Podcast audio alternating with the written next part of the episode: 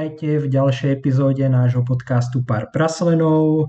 Dnes sa budeme rozprávať o stolných hrách v staroveku. A pozrieme sa aj za stolnými hrami do slovenského praveku. A my sme si pozvali nášho milého hostia a tým je Zuzana Staneková z Považského múzea v Žiline. A ona aj napísala veľmi pekný článoček venovaný venovaný týmto hrám a tak sme sa k nej v podstate dostali. A ja ju týmto vítam. Vítajte medzi nami. Ďakujem pekne za pozvanie. A z nášho týmu je tu Miro. Ahoj Miro. Dobrý večer. Vítam ťa Miro a potom som tu ja, ktorý vás týmto budem tak trochu sprevádzať, takže Dušan. Poďme sa rovno do toho pustiť. Ja skočím rovno na prvú otázku, ktorú som si nachystal a to je, odkiaľ máme najstaršie doklady stolných hier?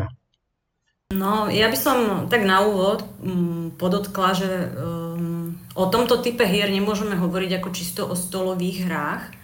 Archeologicky totiž máme doložené aj hry, ktorých e, hracie polia boli vyrité napríklad v chodníkoch alebo v dlažbách Takže treba rátať aj s tým, že v najstarších dobách sa mohli hrať hry na uh, aj dočasných hracích poliach, vyznačených napríklad prstom v piesku alebo vyritých do hliny.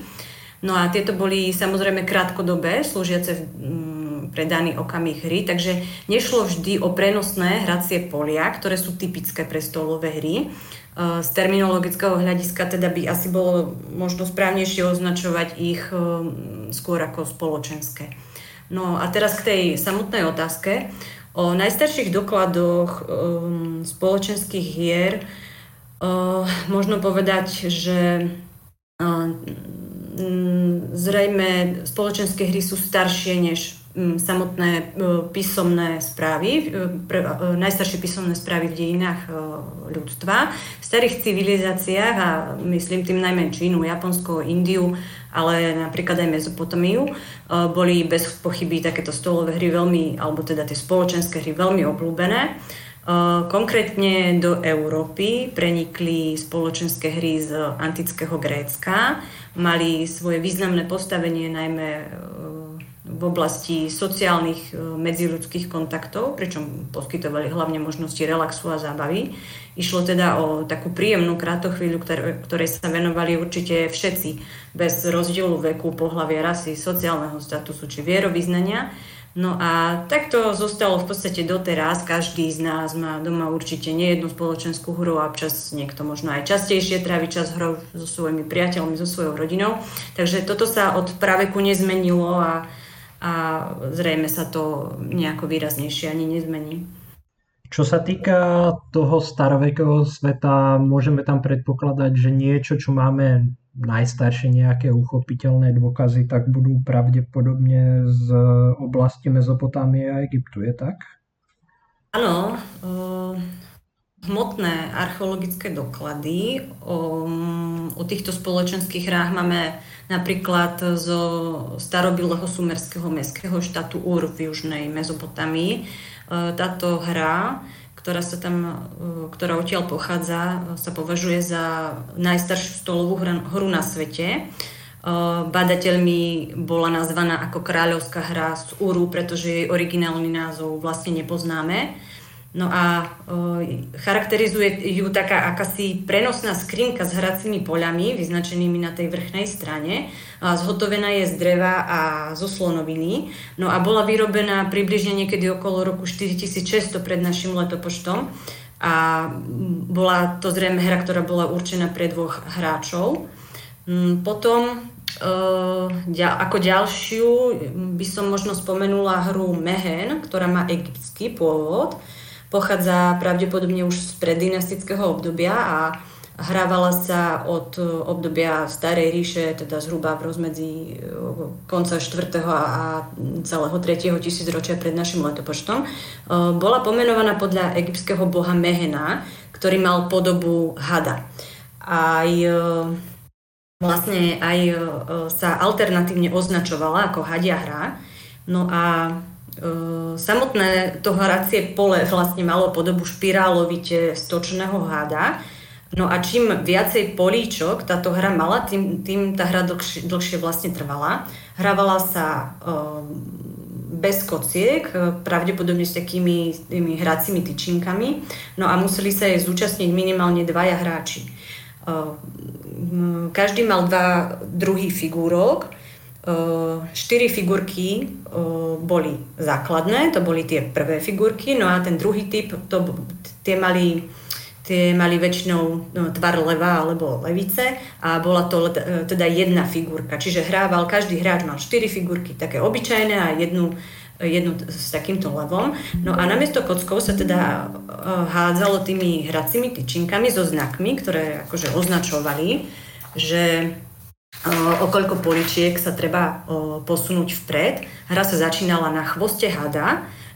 Do hry musel každý hráč umiestniť najprv všetky štyri svoje základné figurky, potom figurky postupovali k hlave hada, ktorá bola vlastne stočená vo vnútri tej hracej dosky. No a keď hráč prišiel k hlave, vydal sa s figurkou zase späť. Keď došiel do cieľa prvý hráč so svojím prvým hracím kameňom, potom mohol vložiť vlastne do hry figurku leva a e, takisto postupoval e, od, od chvosta ku hlave e, a opäť späť, pričom keď už bol na spiatočnej ceste, tak ten lev vlastne mohol zjesť ktorúkoľvek základnú uh, figurku iného súpera, teda ktoréhokoľvek svojho súpera. Čiže bola to zrejme dosť dlhá hra, ale možno, že by stalo za to dnes si ju skúsiť zahrať.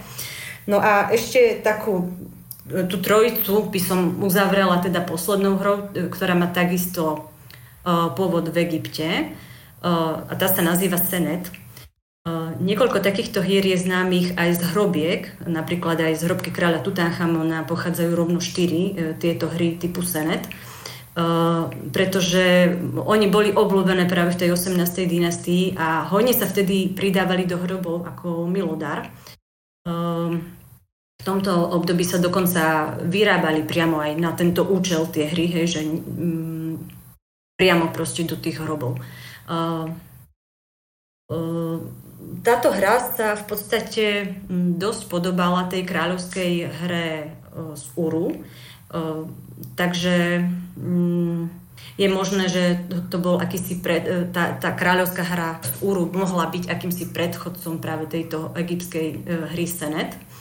No, to som teda vymenovala také naj, najstaršie známe typy spoločenských hier, ale uh, ľudia teda v, uh, v rôznych kultúrach určite hrávali aj, aj teda pred týmto obdobím, než my poznáme tu najstaršie, tieto najstaršie hry. Ehm, musíme samozrejme rátať s tým, že tie herné plány sa na, zhotovovali z rôznych organických materiálov ako textil, koža, drevo a tak ďalej, že sa nám nezachovali archeologicky. Čiže určite nebudem ďaleko od pravdy, ak poviem, že e, hranie hier je staré takmer tak ako ľudstvo. Ja by som tu len nadviazal práve na tú kráľovskú hru z Uru, a to je taký, v Britskom múzeu je jeden taký milý pán, volá sa Irving Finkel, ktorý nám preložil pravidlá, alebo našiel pravidlá a preložil ich. A hovorí, že je niekoľko druhov tých pravidiel, ktoré tú hru robia rôzne obťažnú. Máte, sú tam pravidlá, ktoré z nej robia také trošku zložitejšie človeče, nez, ne, nezlob sa, alebo človeče, nehnevaj sa, až po takticko, taktickú bitku galaktických rozmerov veľkými úvozovkami. No, Aj tam... No. Určite je možné, že vlastne tieto hry um, mali viac, viaceré spôsoby, ako sa dali hrať. To určite medze, medze sa nekladú žiadne v tej vynaliezavosti. Miro, ty nejaká otázka? Ja mám doplňujúcu otázku, ak môžem. To je trošku mimo práve týchto akože konkrétnych vecí, ale ja by som sa chcel spýtať, ak je teda k tomu nejaká možná odpoveď, že uh, akým spôsobom v podstate, alebo či je nejaká hypotéza aspoň, ako tieto hry, alebo všeobecne stolové hry, akékoľvek hry vznikli. Čo bol vlastne ako keby tým prvým um, tou prvou iskrou, ktorá vlastne zapalila to, že vlastne neskôr vznikli nejaké reálne funkčné systémy, ako práve ten Mehen a podobne, že vlastne z toho doslova ľudia si našli čas neskôr sa v podstate hrať a pomaličky sa to vlastne akože zakomponovalo do tej kultúry. Že podľa vás, z čoho to vzniklo? ja som presvedčená o tom, že človek je tvor hravý, takže, takže v podstate od, od začiatku určite hľadal rôzne spôsoby zábavy, či to bolo, ja neviem, hádzanie uh-huh. niečoho do rieky, kamienkovo, ktorý vyčľupne viac, alebo takto nejako podobne. Čiže, čiže viem si predstaviť, že úplne prvé hry sa začali možno z nejakej nudy paličkou do škrabaním do hliny alebo treba do piesku. Uh, ako napríklad my dnes si vieme hoci kde zahrať piškvorky, spravíme si jednoduchú os, hej, a uh, hráme sa. Uh, prí, prípadne si aj vymyslíme vlastné pravidlá, keď to chceme trošku ozvláštniť. Uh, takže viem si predstaviť, že takto nejako tie hry uh, mohli v minulosti vznikať. Samozrejme, my to nevieme nejako archeologicky doložiť.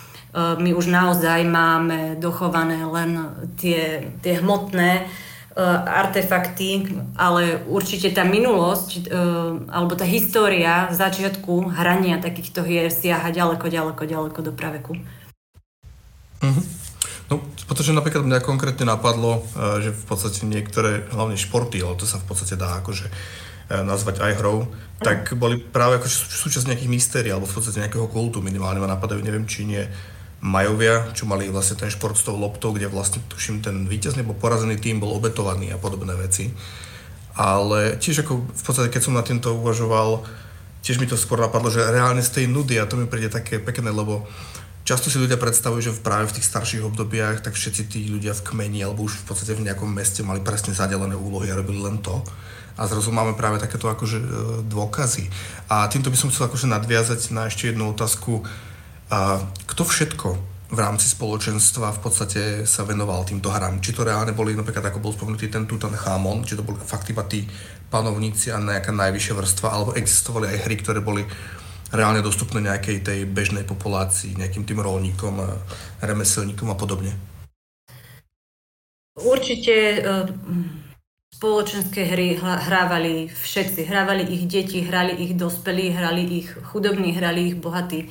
E, e, každý sa vedel nejakým, každý si vedel nejakým svojím spôsobom pripraviť nejakú hru, mhm. už akúkoľvek, hovorím, či už do piesku, či do hliny. Mm, pre jednoducho kratochvíľu, z dlhej chvíle, z nudy a tak ďalej.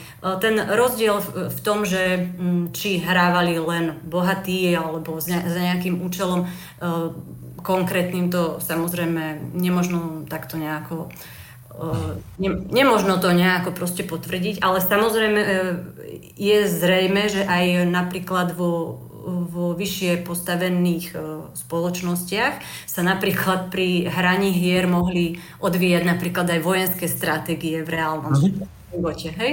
Áno. Ďakujem. Miro, tu by som skôr doplnil, že ja osobne si myslím, že ani nebol rozdiel v type danej hry, skôr v tom spracovaní tej danej mm. hry. Ako napríklad, má, máš to v podstate ako teraz, vieš, môže si kúpiť Pax Pamir prvú edíciu niekde z druhej ruky, alebo si kúpiš Pax Pamir druhú edíciu české, v českém preklade s luxusnou textilnou mapou kovovými mincami a podobne. Hej, hej. Ale chválim ťa, veľmi pekne si tu spomenul... Tak, spomenul... ak ja sa môžem k tomu ešte pridať, aj tak vieš, keď a v podstate máme všetci napríklad skúsenosti z nejakých tých výskumov alebo niečo podobné a vždy si proste predstavím, že toto je brané reálne tak, že napríklad máme tu Tutanchamona, čiže máme u najbohatšieho človeka práve v tej krajine nejakú spoločenskú hru, ale potom si predstavíš fakt aj tých robotníkov, ktorých si mal na výskume, ktorí tam cez prestávku hrajú, ja neviem, karty alebo niečo podobné a že či vlastne takéto niečo ako existovalo, lebo e, veľmi často je to fakt také, že máme mm, skreslené predstavy o ľuďoch a práve kvôli tomu som sa na to spýtal.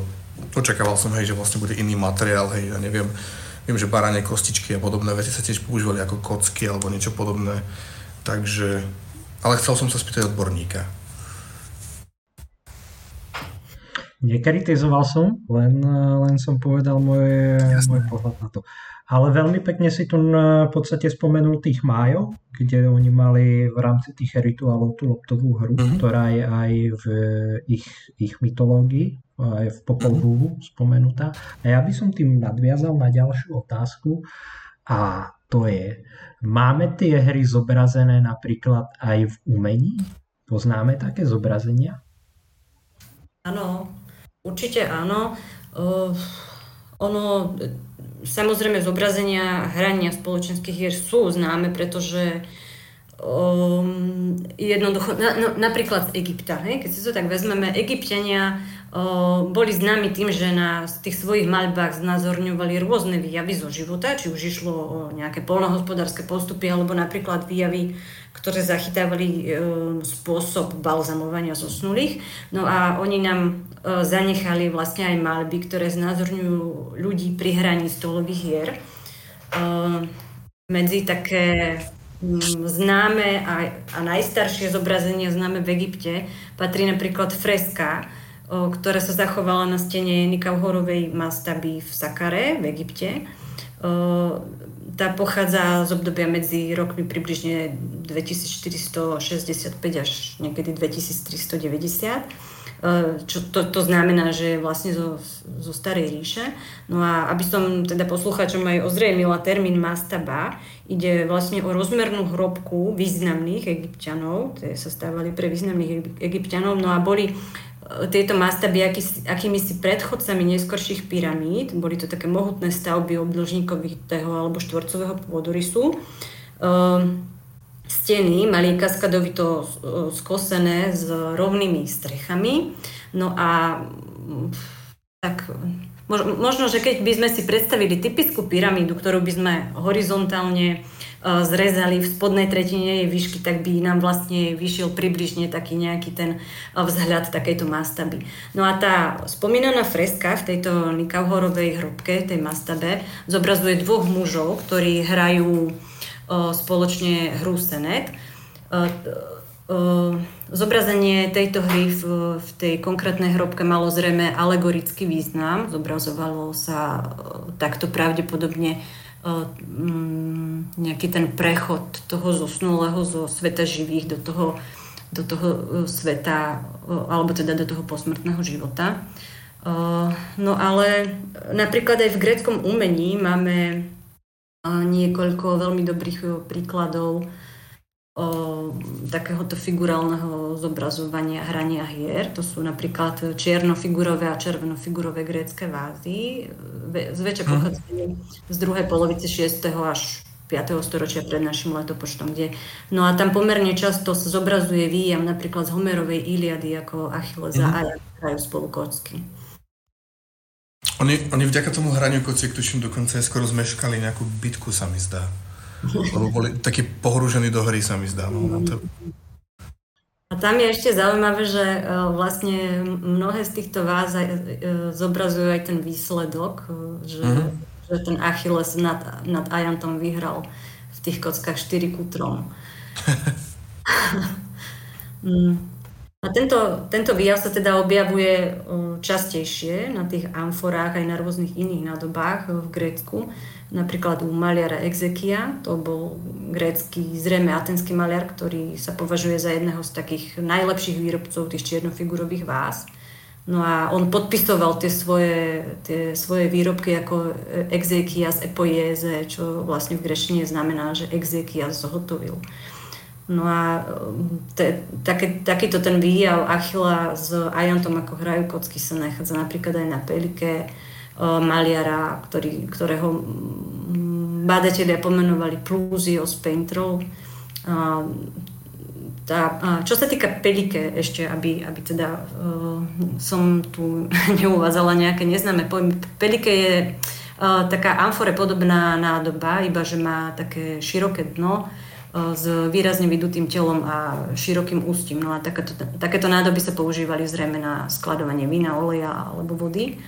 No a potom sú s takýmito výjavmi práve toho, toho uh, Homerovho uh, Achilla s Ajantom napríklad uh, sú známe aj uh, Lekitoj uh, s touto tematikou. To Lekitoj boli zase um, v gréckej terminológii e, také vysoké nádoby s nôžkou, štíhlým, valcovitým telom, no a s jedným vertikálnym uchom pripojeným k úzkému hrdlu.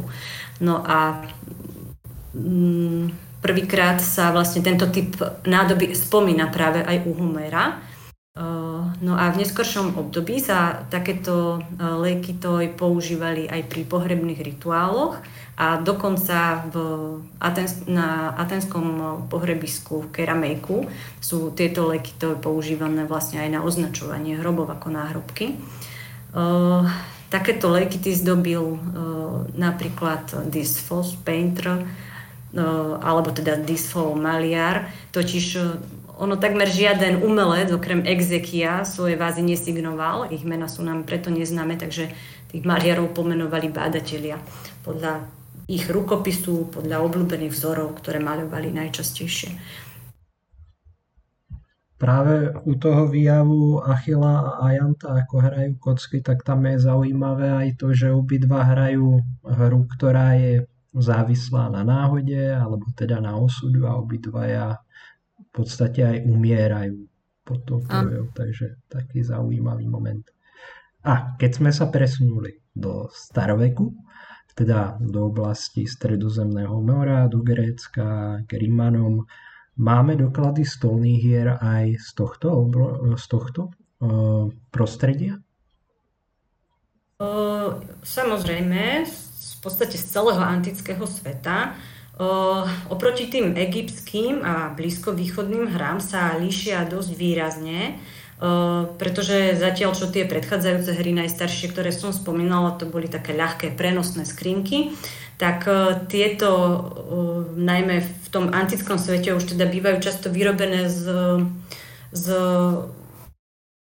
mm, z rôznych materiálov a často sú neprenosné, hej, teda. Takže archeologicky sa nachádzajú napríklad ako rýtiny v kamenných chodníkoch či v dlažbe, práve hracie polia, pre takéto hry. Čiže je ich známych viacero. Napríklad na greckom ostrove Delos sa našli hracie kamene pre hru, e, ktorá sa volala Pentagramaj. No a tieto boli, toto hracie pole tam bolo vyrité na východnom pedimente chrámu bohy, bohyne Leto. Ďalšie napríklad máme v tureckom starovekom meste Sagalassos, kde je e, známy herný plán hry Alea, ten je tam vytesaný do západného portiku na Hornej Agore. E, aj z antického Ríma, priamo z no, Fora Romanum, je v bazilike Julia do, v dlažbe schodiska vyritý hra, e, hrací plán pre hru ľudu s Latrunkulorom. E, a napríklad máme takéto mm, plány aj z z Alžírska, takisto z, z Líbie, tam máme v chodníku e, opäť e, vyritý plán pre Ludus, e, Latrunculorum, ale aj pre hru Rota. Takisto tiež teda vyritá v chodníku. Samozrejme, z antického sveta poznáme viacero hier, aj v prenosných formách, kde zvyčajne o hlinené alebo kamenné plány. Nejde o to, že by ten materiál vtedajší ľudia preferovali, ale opäť treba povedať, že kameň a aj hlina sa zachovávajú lepšie než drevo alebo textil. Uh, čiže uh, je pravdepodobné, že väčšina herných plánov v minulosti bola vyrábaná práve z tých uh, organických materiálov a nám sa nezachovali. Čiže mm, opäť zopakujem, že to drevo sa nám nezachováva. Hej, musí byť jednoducho, musia byť určité mm, podmienky e, splnené, aby sa dokázalo drevo zachovať, takže aj dokonca aj hlina sa nám zachováva lepšie ako drevo. Čiže najviac herných plánov bolo určite vyrábaných z dreva, kože, textilu a tak ďalej, z tých organických materiálov, ale sa nezachovali. Takže, takže mm, tie, prečo Prečo sú nálezy e, známe teda najmä v kameni a e, v tých chodníkoch, e, tak, tak to je práve ten dôvod. Hej, že môže sa nám zdať, že tých archeologických nálezov takýchto hracích plánov máme málo, ale to je práve vďaka tomu, že určite sa uprednostňovali tie organické materiály, ktoré sa nezachovali. Aby som teda ešte pokračovala, tak v tom, že kde, kde ešte máme za, zachované, alebo odkiaľ, z ktorých, z ktorých oblastí máme známe takéto hry, tak napríklad hlinený plán hry Pentagram aj bol nájdený v Atenách na pohrebisku Keramekos. Potom máme známy aj plán Ludus Duodecim Scriptorum, to je taká tiež mm, hra, ktorá pochádza, mm, teda ten plán, e, hrací plán pochádza z Efesu, kde bol nájdený nedaleko Colzovej knižnice. Ale napríklad máme známe aj plány pre hru Mlin, ktorú poznáme aj v súčasnej dobe, stále sa hrá. E, takýto plán bol nájdený na rímskej Agore v Tesalonikách, na Dikastrione a takisto uh, aj v Bulharsku zborial nové uh, v jednej z tumulových hrobiek starovekých trákov. Takže väčšina týchto menovaných hier sa hrala pomocou hracích kameňov napríklad a pri niektorých sa používali aj vrhacie kocky. Tie, tie, tie hry vlastne mali rôzne pravidlá, takže boli rôznorodé aj nie len pravidlami, ale aj tým materiálom, z ktorého, z ktorého boli vyrobené. No a ak... Ja by som mal, ano? ak môžem, jednu otázku k tomu. Bavíme sa vlastne o oblasti, v ktorej máme viac menej dosť veľa zachovaných uh, literárnych prameňov. Existujú nejaké hry, ktoré sú neboli archeologicky uh, nájdené, ale v podstate máme ich práve z literatúry? Niekto sa napríklad možno pokúsil ich nejakým spôsobom rekonštruovať? O, no oni, máme niekoľko o, v minulosti známych archeológi- no, pardon, písomných zmienok o rôznych hrách. A napríklad o, existuje hra, ktorú teda ne, ne, nevieme bližšie interpretovať alebo nejakým spôsobom e, stanov, e, rozpoznať jej pravidlá. E, teraz myslím, že ide o hru Polis, ale nie som si istá, že to je jedna práve z tých hier, u ktorých tie pravidlá nám nie sú známe. Takisto existovala údajne hra ale a takisto nevieme, ako sa hrala. Mm-hmm.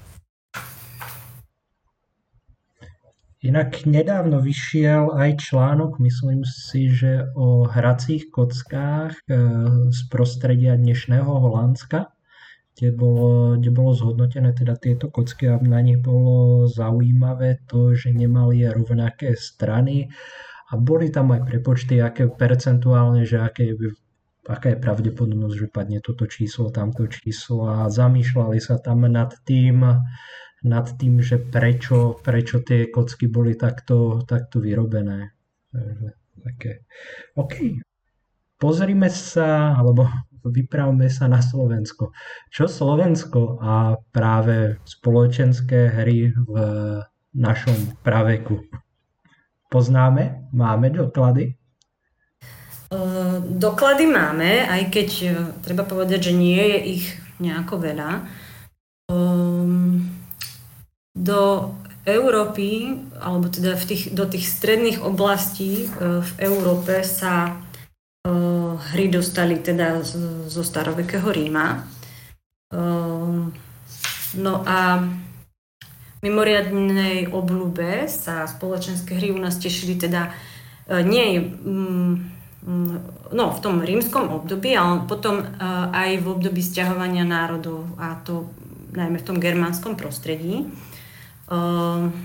To platí vlastne pre, celý severný, pre celú severnú a stredo, strednú Európu, ehm, že množstvo práve nálezov z, z toho objemu e, tých, tých hracích komponentov a e, ktoré, ktoré máme k dispozícii, o ktorých vieme, tak e, množstvo z nich pochádza práve z kniežacích hrobov. Napríklad v Dánsku sa našli sa našlo v hrobe 4 na lokalite Bornstein v Neudorfe kovové kovanie hracej dosky aj hracie kamene.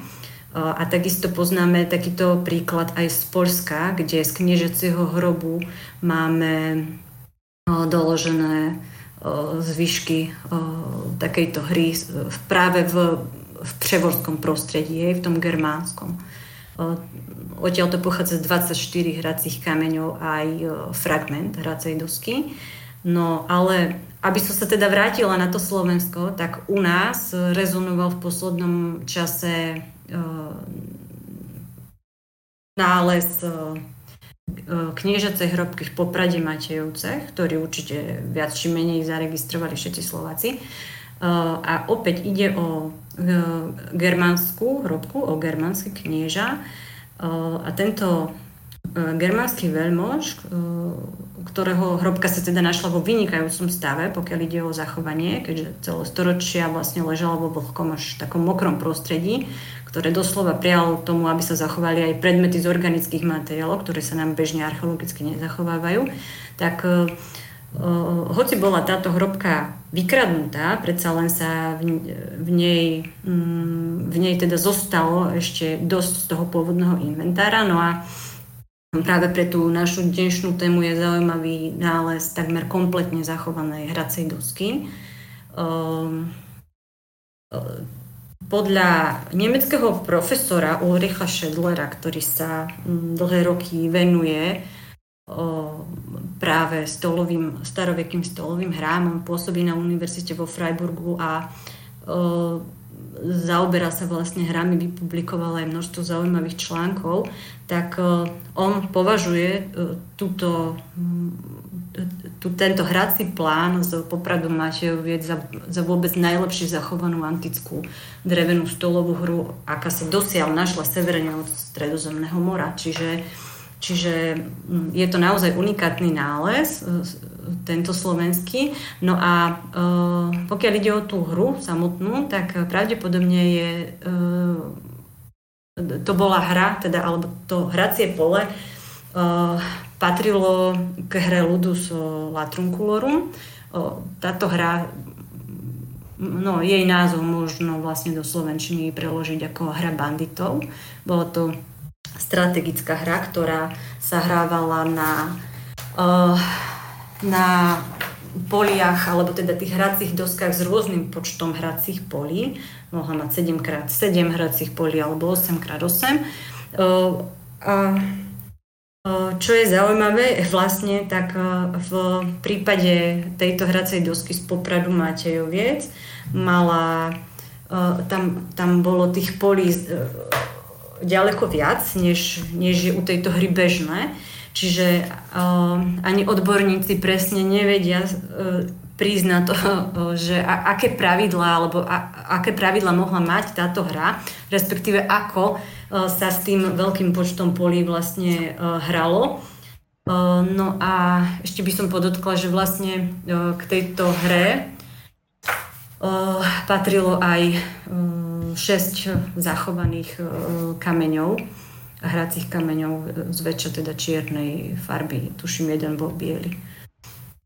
Čiže to je jeden z takých tých najznámejších a naj, najslavnejších dok archeologických nálezov u nás, pokiaľ ide o, o tieto hry.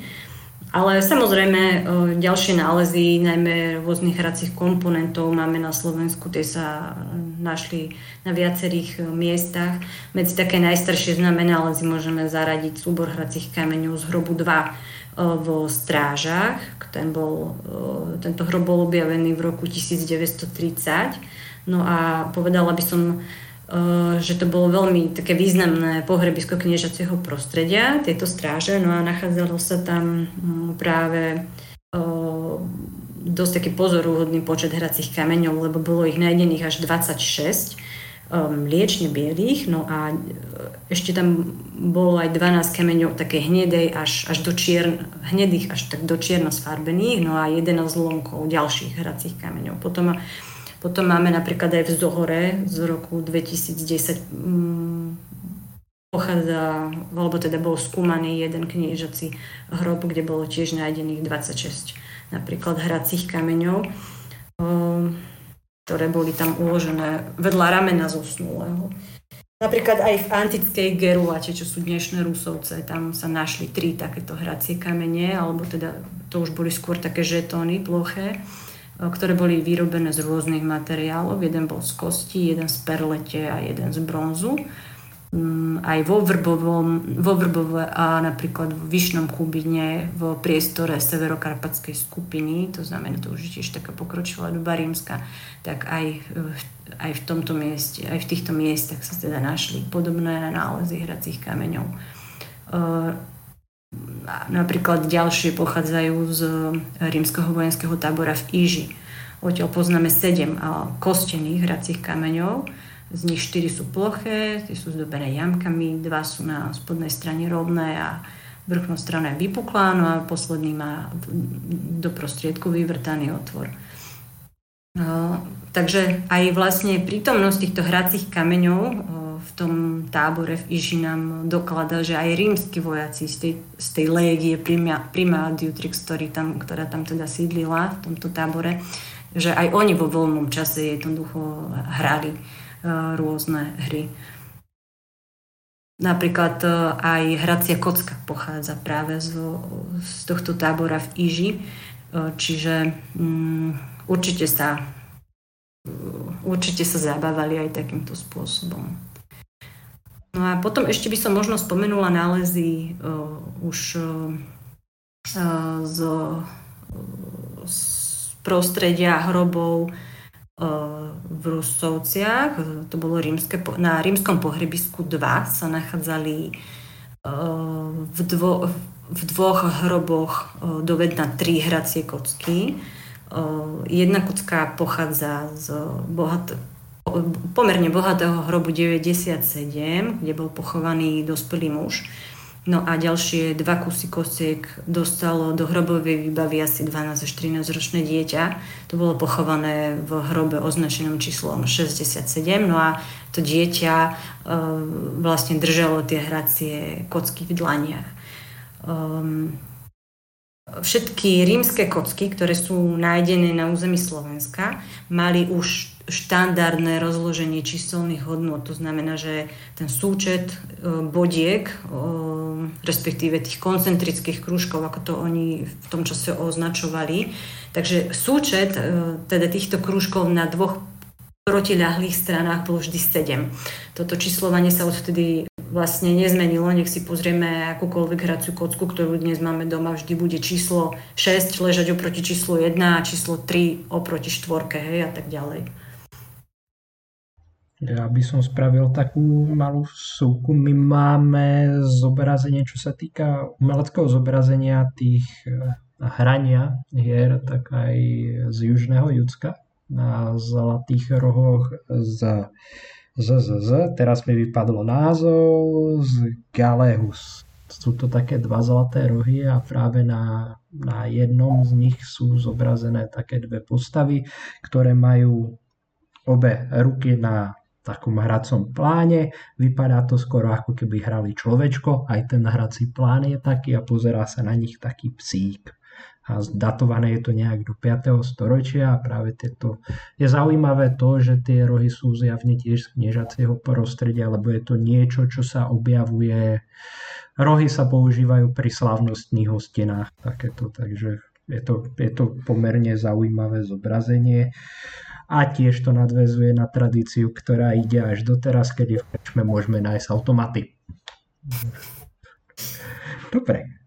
Miro, nejaká otázka z, tvo- z tvojej strany? Mňa, mňa len napadlo vlastne aj toto, čo si spomínal teraz ty a potom práve z toho popradu Matejoviec.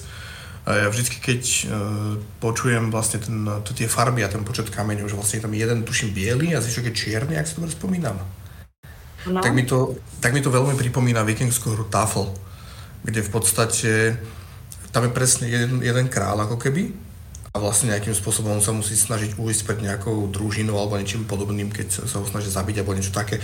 Ale tuším, že král ako jediný má inú farbu. Či náhodou hen to je nejaká prvotná verzia alebo nejaká protoverzia povedzme tejto hry, ale tak to už je fakt len hypotéza.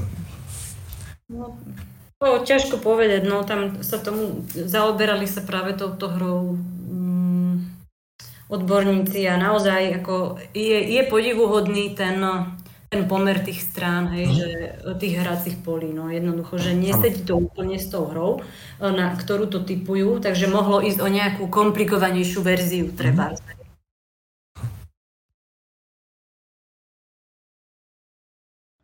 Moja ďalšia otázka bude na hracie alebo na hry a pozostatky práve týchto spoločenských hier z prostredia, ktoré je vám blízke a to z považia a z vášho múzea. Áno, áno, na túto otázku som sa tešila. um, no, ja by som uh, najprv uh, začala tým, že vlastne um, Viaceré múzea na Slovensku disponujú vo svojich zbierkach mm, predmetmi alebo teda tými hracími komponentami. Napríklad v Archeologickom múzeu v Bratislave, ktoré patrí do siete Slovenského národného múzea, tak tam sa nachádzajú kostené šesťhrané kocky. No a niekoľko kusov hracích kameňov je deponovaných tiež aj v etnografickom múzeu Slovenského národného múzea v Martine. Tu sa nachádzajú exempláre, ktoré boli vyrobené nie len zo sklenenej alebo sklovitej hmoty, ale aj rôznych svetlých aj tmavších oblých kamienkov. Jeden z kamienkov má dokonca kvadrovitý tvar, čo je zaujímavé, s dôkladne opracovanými stenami, je taký hnedočervený ťažko povedať, e, keďže u týchto mm, predmetov alebo u týchto zbierok práve z Martina, z múzea v Martine, je, tam je problém s, e, často s ich lokalizáciou alebo teda s, s ich e, tým miestom nálezu. Oni do bedna v Martine majú 10 kusov takýchto hracích kameňov. A ten pôvod je problematický u piatich konkrétne ktoré e, teda majú absolútne neznámy pôvod. Oni pochádzajú z tzv. Lovingerovej zbierky, ktorá je síce zaujímavá na nálezy, no tieto sú žiaľ nelokalizované a sú z mnohých oblastí, a nie iba zo Slovenska dokonca. Čiže, čiže tam u týchto kamienkov je problém. A napríklad ďalšie dva uh, z tých desiatich, ktoré v Martine majú, pochádzajú až zo Srbska, z lokality Noví Banovci. No ale potom tam majú ešte opäť dva, ktoré sú z Puchova skaly. Tieto boli nájdené koncom 19. storočia, kedy na Puchové skale, dnes už táto lokalita neexistuje, tak robil tam výskum barón Emil Höning. Bol to taký vyslúžilý vojak, ktorý žil na Slovensku no a realizoval tu archeologický výskum No a tieto dva hracie kamene, ktoré tu našiel, sa prostredníctvom Andreja Kmeťa potom dostali do Slovenského národného múzea v Martine. Uh, ich datovanie je však trošku otázne, keďže nálezisko skala bola polikultúrna lokalita. Uh, pochádzajú z nej aj mnohé rímske nálezy v podobe luxusnej keramiky, čiže Možno, že aj tieto hracie kamene pochádzajú práve z tých rovnakých vrstiev ako rímska keramika, hej? ale my to už v dnešnej dobe proste po tých dvoch storočiach nevieme nejakým spôsobom dokázať. No a v Považskom múzeu, kde teda ja pracujem, sme počas revízie archeologického fondu našli dva predmety, ktoré e, je možné interpretovať ako hracie kamene. No a potom uh, odtiaľ teda sme našli aj súbor nálezov v nejakej takej zašitej krabici, bola kde vzadu v regáli. Uh, no a ten súbor nálezov pochádza z, z predvstupu do jaskyne Mních v Liskovej, nedaleko Ružomberka. No a uh, tento nález pochádza už z roku 1952. A je zaujímavý najmä tým, že ho tvoria kamienky, ktoré nálezca nazval, že kamenné peniažky. A, skutočne sú to také drobné kamienky s priemerom okolo 15 mm, majú taký šošovkovitý tvar. Podľa geológov ide o skameniliny ulitníkov, tzv. numulitov. Pričom aj tento latinský názov numulity znamená v preklade malé mince. No a e, v tomto prípade nie je vylúčené, že tieto skameneliny sa vďaka svojmu tvaru mohli používať aj ako hracie kamene. E, podľa tej písomnej správy, ktorá sa nám v múzeu zachovala pri týchto nálezoch, boli, boli tieto kamienky nájdené na sídlisku z doby rímskej spoločne s keramikou Puchovskej a severokarpatskej skupiny. A primárne nálezisko týchto skamenelých ulitníkov, tých, tých, tých numulitov, je v polohe mohylky, ktorá sa nachádza, ja neviem, necelý kilometr od miesta nálezu tej, e, tej keramiky a kamienkov pred tou jaskyňou. Čiže e, v súčasnosti my už nevieme zistiť, kde presne boli tieto skameneliny nájdené. Zostáva nám iba teda tá písomná správa nálezu, ktorý píše, že sa našli pred vstupom do jaskyne. Ale um, keďže nevieme teda presne, môžeme si dovoliť aj takú úvahu, že prirodzený tvar týchto skamenelých živočichov využili miestni obyvateľia zo sídliska z tej doby rímskej na tom mníchu, vyzbierali ich, tie numulity v polohe mohylky, priniesli si ich domov, kde ich potom mohli použiť aj kľudne aj ako hotové hracie kamene. Ono sa zdá, že na Slovensku nemáme nálezov hracích e, komponentov nejako veľa.